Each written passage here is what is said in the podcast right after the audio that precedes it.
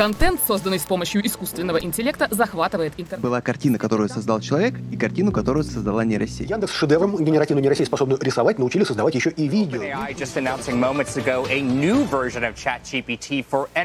Друзья, Илон Маск, Стив Возник и другие эксперты в области IT-технологий выпустили открытое письмо с требованием приостановить на полгода эксперименты с искусственным интеллектом. Hold on for just a minute. We've got an alert on ChatGPT and OpenAI. Should we automate away all the jobs, including the fulfilling one? Should we develop non human minds smarter than our own? Machines that might one day outnumber us or outsmart us? Do we risk losing control? Всем привет! Это подкаст «И тебя заменят». В нем мы будем разбираться, что же такое нейросети, почему они внезапно стали так популярны, как они работают и действительно заменят ли нас на работе. Меня зовут Иван Толачев, я блогер, подкастер и журналист. Меня зовут Женя Мацкевич, я пикчер, автор комиксов и AI-блогер. И для того, чтобы ответить на все эти вопросы, мы будем зашумлять и расшумлять музыку, Превращать сказки Пушкина в киберпанк и придумывать, как управлять компьютером с помощью балалайки.